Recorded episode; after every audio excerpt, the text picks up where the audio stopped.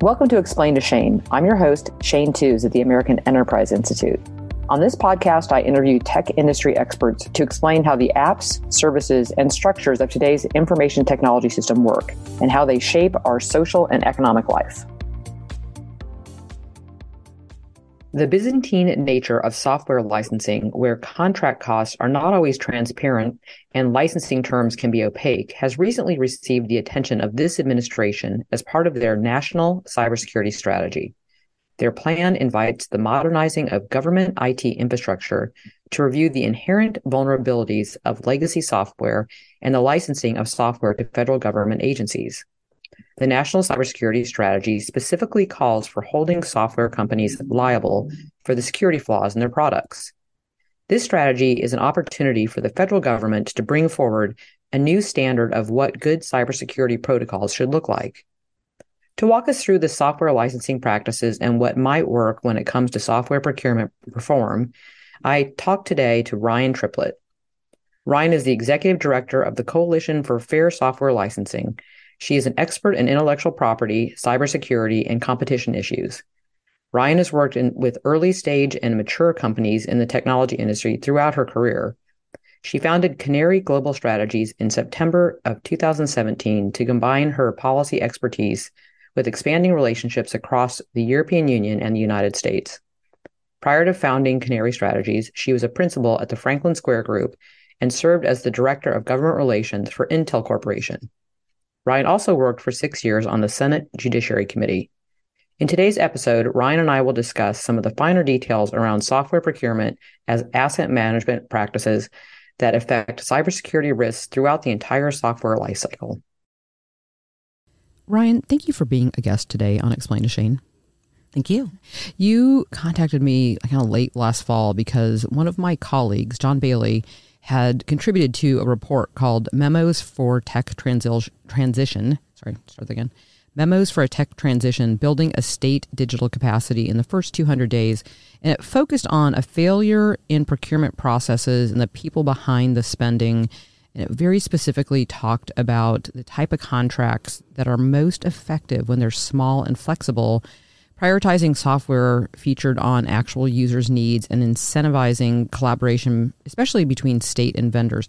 I'll be honest, I was not paying attention to this until you brought it to my attention. Mm-hmm. And then it's like I rabbit hole, right? You know, so I'm like, oh, so that's what Ryan's up to. So now these are a couple of my favorite headlines I've seen since then. NASA overspent 15 million on Oracle software because it was afraid an audit would cost more. Now, first of all, I think, and 15 million, unfortunately, in these days, dollars doesn't sound like a lot, but I'm a, I like to save taxpayer money, so mm-hmm. it is an issue. But it it says that the software assessment management, which you probably know about, it's called a SAM mm-hmm. practice, currently expose the agency for operating. Uh, uh, for operational, financial, and cybersecurity risks with management of the software lifecycle too uh, largely decentralized and it's too ad hoc. So it got me curious and i just started reading like article after article about all these things that go on in the software licensing space that seem like they need to be a little tidied up maybe yeah. and better understood. So luckily you were in town and you were able to make the podcast. So tell me about this. Tell me what's going on here. Well welcome to my world in terms of rabbit holing. Um, what you will find is that the more you learn about the impact of uh, these contracts the more you find yourself digging through different threads of these vendor negotiations, the customer impact, um, and especially, frankly, on the on the public sector. Uh, and in this instance, what uh, we were really interesting interested in what um, John's group came out with because it began to pull on some threads. A that there's a lot bigger dynamics that are at play here that, um, in terms of the impact on the procurement process and the securing of vendors. We specifically, as a coalition for fair software licensing, are focused almost um, solely on the impact of the software licenses and the software contract negotiations on the digital transformation and cloud migration strategies of customers. And it's something that what we have seen is that it actually lies at the root of a lot of these much larger concerns that you're looking at, whether it's government overspend, whether it's cybersecurity concerns. Uh, so that's really where a lot of this has come from. Yeah, it's interesting. The Treasury Department just recently had a study that they are very concerned about there being like kind of a I guess you were you were referring to them as the legacy. Now that cloud's been around long enough that they have legacy players. God love them, mm-hmm. uh, but they there there are not that many of them. And let's see, it said Treasury says cloud computing poses risk to financial sector. And what it reminded me of is what we went through with the Colonial Pipeline and the energy sector, realizing they were all doing too many things exactly the same, and the bad guys could basically they basically figure out how to punch a hole in the middle of it. Mm-hmm. And so now we have Treasury, which has put out a report saying they're concerned about our fin- and I actually think the financial guys do a pretty good job. Yeah. So the fact that Treasury is concerned is either I don't know. I'm, that's another one I'm going to watch because that's that's very important. That's where all our money is. Yeah. Well, and with the, the Treasury Department report, um, I mean, I spent a lot of time going through, and what's interesting about it is I mean, there were some very splashy headlines around it in terms of is new regulation to come for the cloud. Um, what's actually interesting about this, it it was a a very balanced approach in terms of um, looking at the pros and cons, looking at some of the things that are going on over at the EU, conversations at the G7. Um, but it did highlight um, a the need to look at the different vulnerabilities that were being created through um, the cloud vendor selection. It highlighted these, and you know, one thing, kind of looking at one of the, one of the key highlights I took away from it because it really is more of a primer. It's it is think of it, I would say, as the introduction to the conversation from the Treasury Department's perspective. Um, and they did have recommendations for um, their their commercial um, companies, but also they discussed their own cloud strategy. Um, but one in- interesting thing I found was um, a focus on interoperability uh, and the the need for there to be greater um, interoperability between vendors and legacy providers. Um, and the failure to do so is creating a, a, what is known as a single point of failure. Um, this is very similar to what happened in Colonial Pipeline. Um, and the single point of failure, if it's exploited, um, can bring down an agency's entire system, but also have overarching impact kind of across the industry. Um, I mean, to quote what they say, a large system failure or data breach, uh, one of the cloud um, vendors can impact multiple financial institutions. So this gives you a sense of some of the implications, but also the cyber cybersecurity concerns. So. Uh, reading up on this did remind me of a lot of the challenges I see in cyber, which is you have you have a legacy spend. Like somebody buys a system, mm-hmm. and then there are new challenges that come on board, and then you either go back to your same vendor or there's new guys that show up and say, "Oh, we can toggle stuff onto that." And, you know, eventually the older system becomes kind of weakened by all the weighted things that go on it that actually don't play well with each other. Mm-hmm. And there's not an audit process usually that says, "Okay, we've made this worse, mm-hmm. not better." And I'm wondering, is that similar to what you're looking at in the software? I mean, software is so important. I mean, software's it, running everything. Yeah, I mean, it is, um, but there's also a distinction here. Okay. And it's looking at, um, quite frankly, some of the tying activities where it's not just you have an old legacy system and you then begin talking to others to make sure that you can really have a fully cyber resilient plan, that you're addressing it, and then you bring those in it's the actual now locking in to a, a, that legacy vendor and not being able to use. So th- if providers. I have my legacy system and uh, th- there's something new and the, you know that I'm trying to protect on that's on the horizon, they're basically like, nope.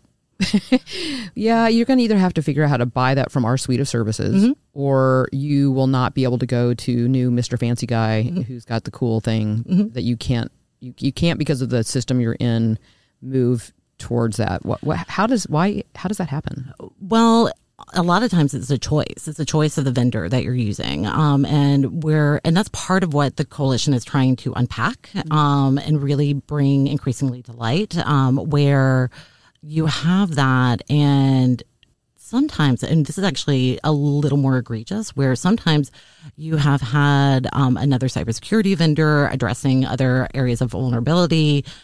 Historically, they've integrated quite well um, across each other. But then all of a sudden, you find that there are issues, um, and you go to the vendor and you're like, "Well, I'm having issues here. We we want to understand what's really happened." Um, and they then say, well, no, that you need to talk to that other company. So it becomes like a, a, a game no of. one's at fault, right? and no one wants to fix your problem. And we're used to patch Tuesdays, which Uh, yeah. We are very used to Patch Tuesdays, which is it's quite it's, it's been a very clever marketing um, technique in terms of being able to download, you know, once a month. Here we go. Here here's everything, um, and a lot of attention hasn't really been focused like it once was. If, if a company is releasing independent vulnerabilities or zero day zero day exploits, a lot of attention will get focused on that one. But when it becomes part of a standard practice, right. it gets lost in the the larger um, the larger story. But also, I, kind of coming back to what's happening in that that cyberspace. I mean, it's interesting you brought up um, the Colonial Pipeline situation because um, that's actually a lot of the questions, and frankly, there are software licensing concerns there because in talking to um, a some of either our members and other companies in the oil and gas industry, you know, there was a there was a big accounting after. It's like, okay, what happened here? And there was a demand to ensure that these companies had a truly fully cyber resilient plan in place and that they had to go back to their vendors and, and look at their contracts and it's like, okay, well, what do we need? How do we need to diversify? Who do we need to bring in? What do we need to address? And all of a sudden, some of them are finding that they have increasingly sticky contracts with their legacy vendors that are keeping them from having that fully resilient plan. So they've been interested in the work that we're doing because of that. Oh, that's yeah, that's interesting. I, I did a, a lot of um, kind of tabletop exercises post uh, colonial, and what I found fascinating is I was dealing with a lot of former FBI agents, and I, it's it's just an interesting change in the cyber landscape where they're like they realize like okay, you have to be ready for other things. Like it isn't just the IT guy. That, Yeah. You know, like you, the IT guy needs to have certain skill sets now because they're such targets. And so I think we're starting to see people think about their entire IT system as you know how to do the risk assessment, and then um, so how is is, is Well, and just a note on that, Yeah. and talking to companies because I mean we primarily work with with um, the head of IT, procurement, or whatever for with our customers. I've noticed even over the past year um, that it's not just the CIO. That now a lot of the CIOs also need to be the CISOs, um, and they're looking at both sides of the house. Um, and if they're if they're not doing it in relation to each other, you're you're exposing yourself for either um, integration flaws or or problems on that front. Um, looking at cost overspend, you want to because you do want to make sure that these fully integrate with each other. So I was looking at what's the name? Your group is Cloud Infrastructures. Oh wait, no, this is the SIP. The spe- CISPE. the- I was looking- our European our European friends. Okay, and you have a nine point code, which seems super common sense, but I'm curious to dig into a couple of these and see what makes like the first one licensing terms should be clear and intelligible At first i feel that way about everything like you should be able to dial it down to a decent level whatever level it is that people can actually read it and it's not 36 pages long. How's that how's that going? This is probably one of the most important um, points of our different like our ni- our nine principles um, because it really fundamentally gets to a what is the vendor requiring um, and what is the customer getting and they don't have surprises later on like when when there is an audit or if there are, are flaws in the implementation of the software like what resources do they have to go you know what, what are their obligations under this? And it's something that you have companies are committed to. Um, the biggest problem a lot of them have are buried hyperlinks. I mean we've all seen this. It's something that unfortunately permeates it it's certainly present in our telecommunications field you see it in any kind of you know do you agree consent boop you know and do you really want to hyperlink through everything well you look at that and then you look at contracts that are not just millions, tens, hundreds of millions of dollars, and especially when you look at it over a certain period, and certainly, quite frankly, much, much more when you're talking about the U.S. Um, government as a customer. And having those hyperlinks, and sometimes it's like three or four hyperlinks in to really fully understand what those obligations are. We want to make sure that that's clear, that it's something that is is more readily understandable just by the face of the contract. i feel the same way about terms of use i'm like i would say I- you know for the consumer i want them to be five emojis like what are the five things that you care about and mm. if you don't get all five you know you maybe don't have in the, in the United States. You don't download the thing because it won't give it to you unless you do all five. But yeah. Now I feel like you might have buried the lead with that being one because the second one is freedom to bring previously purchased software to the cloud, mm-hmm. and that's a problem. It is. It is actually. So what is interesting is that over you know the the past decade plus, but um, you know you've you've had this movement to the cloud, obviously prior to, but really I would say COVID era and really post COVID, you've had that significant push, whether it was to accommodate for remote work, whether it was moving your sales yeah. from in person to um, to online for especially some of the smaller guys. And for a lot of these, um, and and with the mid to um, larger um, companies, they had primarily all of their services on premises. So they purchased licensed for like one model, and as they moved to the cloud, they were generally up until uh, several years ago really able to take those previously purchased licenses and move them to their cloud service of choice. Now, about four years ago, some of the vendors began changing the terms and said, okay, well, if you stay with us, you, you don't have to purchase that again. Don't worry about it. But if you go to another cloud um, vendor, then you have to repurchase those for that cloud vendor. So, regardless of how much longer the term was left on, you know, some you look you're looking at years, um, and and being able to being forced to repurchase those licenses to go to another cloud vendor. That's just one example. Of oh, it's a good happening. one. I guess, yeah, because I could see that that could be uh, an interesting change in the dynamic, especially since we've changed and modified so much about the work. Yeah, experience. Well, and also it fundamentally goes against what the cloud is for. It's supposed to, you know, facilitate cost savings and you're, you know, being able to have a more flexible model. And if it's saying like, okay, we're flexible, but only if you use us, that's not actually flexible. So at one point you mentioned there are concerns about retaliatory behavior. Mm-hmm. So explain to me what what would that be? They'd lose your stuff. I mean, like what do we? Potentially. Um, okay. we, we have talked to some customers that have said, um, you know, we have a lot of our members that, quite frankly, are very nervous about speaking out publicly. It's, it really was the impetus for the coalition is to provide that collective voice when you have customers that individually they don't feel like they have the market leverage to push back on on specific vendors um, and they also don't feel like they have the recourse to say anything publicly to the press or whatnot because that then puts a target on their back. Um, but we've had some customers that have, have been given basically contracts on a take it or leave it basis where it's like either you do it the way we're doing it here or you don't have access to our productivity software. Good luck. There you go. Um, but also it can come in the form of audits. Um, and this is a, audits in a little bit different um, context than you mentioned earlier in the cybersecurity space, which is I mean, audits are a necessary in, um, form of software compliance. It goes back and it's like, okay, we're gonna we're gonna look at what how you're using your software. Does it um, comply with the terms that we agreed to? Do you have extra usage? If so, you know, you need to pay additional um, additional fees. This is getting to also the the NASA um, Inspector General's report well, A, these audits are quite expensive because basically, and a lot of times, some vendors they actually have to come on premises and go through go through everything, um, and so they can be quite costly.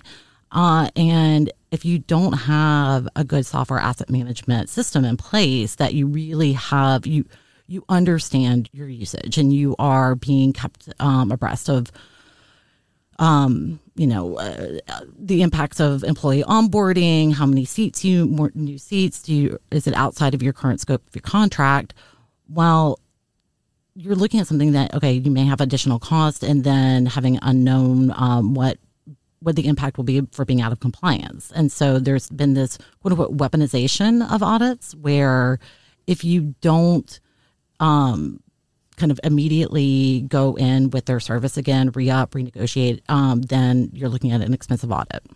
Uh, the one article says that the shift to the cloud presents another opportunity for vendors to increase their grip on government customers. For example, in 2019, Microsoft introduced licensing models which made it more expensive to use their product in cloud environments other than Azure. Mm-hmm.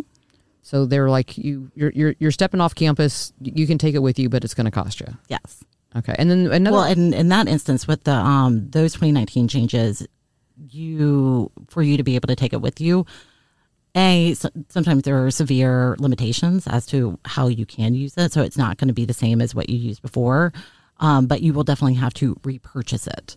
Um, so you're looking at that increased cost there. Yeah, one thing I was noting is that they said that the costs are not transparent quite often in these mm-hmm. very lengthy contracts. Your point about the hyperlinks, you're like, I don't even know what I just agreed to pay for something yeah. I don't know exactly what I have.